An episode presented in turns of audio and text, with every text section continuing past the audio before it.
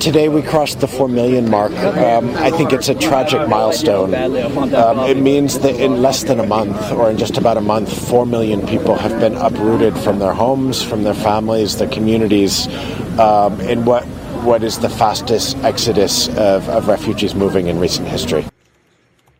Yeah, it is uh, crazy. That's uh, one of the many, many UN officials dealing with what is one of the worst humanitarian crises of our time. And a lot of people wondering like what are we doing to help? And it's not as much as it needs to be. So the Trudeau government talks a good game. You know, they announce that there will be no limit to how many Ukrainian refugees can apply to come here and that this is the most efficient and fastest way to get Ukrainians into this country. Yet organizations trying to get these traumatized people into the country are still waiting for information or a framework or basic directions on how to get Ukrainians into stable homes. And 60,000 have already applied to come into Canada. And thousands of Canadians have come forward saying, look, we want to help. We have housing. We have shelters. We have, you know, clothing, you name it, whatever. Um, and they're not hearing anything back. And so here we are over a month into this genocide of a country, and there's still not even a registry set up so that people can get connected to refugees, to sponsors, and Canadians who are ready and waiting. So what is the holdup? Tamila Karpik is an international security and democratic governance expert and also former NATO liaison to Ukraine. Good to have you. Thanks so much for joining us. Thank you for having me again. Thank you so much for bringing attention to this matter. Well, I think a lot of people are wondering, you know, we, we, we talk a good game. I mean, yeah, we're standing with Ukraine. Um, but Canada has offered, you know, what, what is basically a visitor's visa that is supposed to streamline the process of getting these people into the country. And we've only got 3,400 into the country. So what is the delay? Uh, well, first of all, I would like to ask uh, media uh, in Canada and in other countries to be careful with the uh, definition of refugees, uh, because right. even though these people are refugees, uh, they do not get refugee status in Canada. These are just people who come on a temporary uh, visa and can apply for work visa. And the definition of refugees implies different uh, circumstances. so um, I just want to ask uh, you and other journalists to be careful with this. Uh, mm-hmm a term because people are becoming confused. they think they are yeah. refugees, but in fact they are not.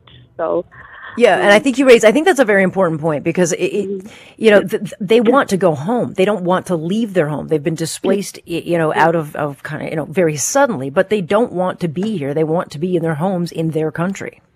Yeah, exactly, but of course, uh, most of them, uh, those who fled the country, uh, some of them do not have homes. Some of them had to leave because they have small children, and uh, most of these people are women and children because, uh, as we talked before, men cannot leave the country 18 to 60 mm-hmm. years old.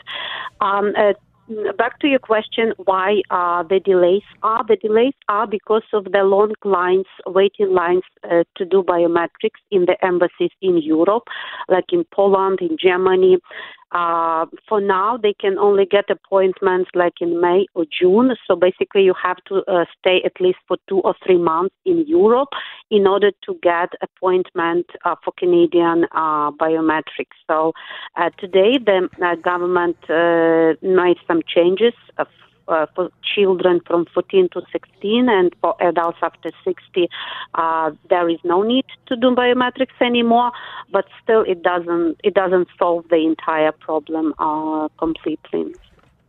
Is there not a way to have um, you know and i'm sure we have some people on the ground but uh, you know do we not have enough people on the ground who can set up processing centers along those border you know corridors where, where people are coming through to, to, to expedite you know them out of the country well, today the Minister of Immigration said that they're going to uh, send more uh, staff uh, to Europe and more supplies like these uh, mobile biometrics uh, stations.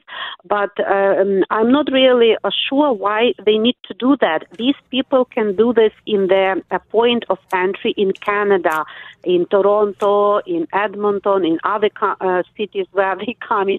So I think it's like um, extra money that they Right. spend for something, I'm not sure if there is need to do that because even in order to get the passport, uh, they had to do biometrics, and European Union and Canada uh, do have um, a combined system of security. So I don't think uh, I think that this can be solved in a different way, but this is uh, something that uh, Minister of Immigration told today that um, they just gonna send more staff at some point. I don't know when.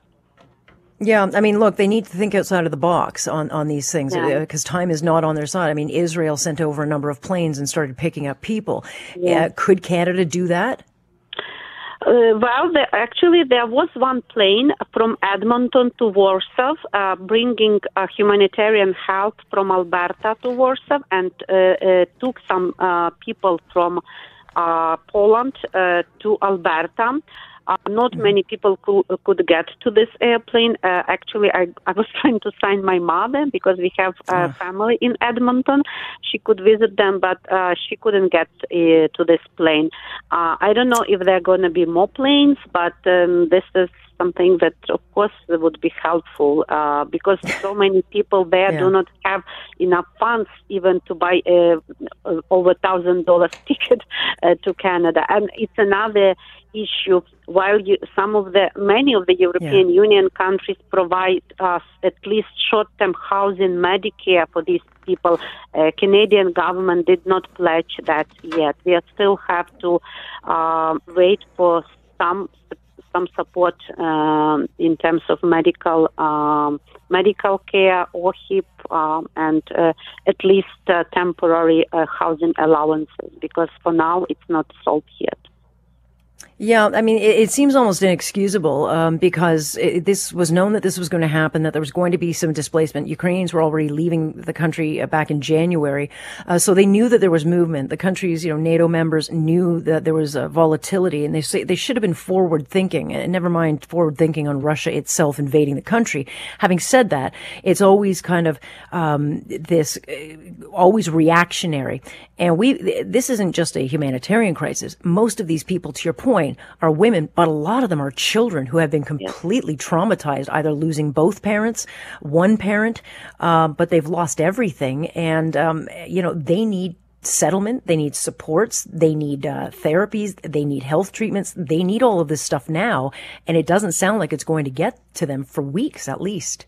Well, Ukrainian diaspora is lobbying for these uh, issues, uh, and uh, Ukrainian Canadian Congress, uh, one of the, uh, the the diaspora umbrella organization, is talking to provincial governments, to the mayors of the cities, uh, you know, on different levels. Of course, we are trying to uh, find some community resources as a as, as a Ukrainian community. Of course, we are trying to uh, help these people, but um, as far as you know, our resources are limited because. um uh, par- parallel to that, of course, we are sending humanitarian assistance to Ukraine. So our uh, financial resources were focused on uh, Ukrainian people, you know, in Ukraine. But now, of course, we have to spend resources for people who come here.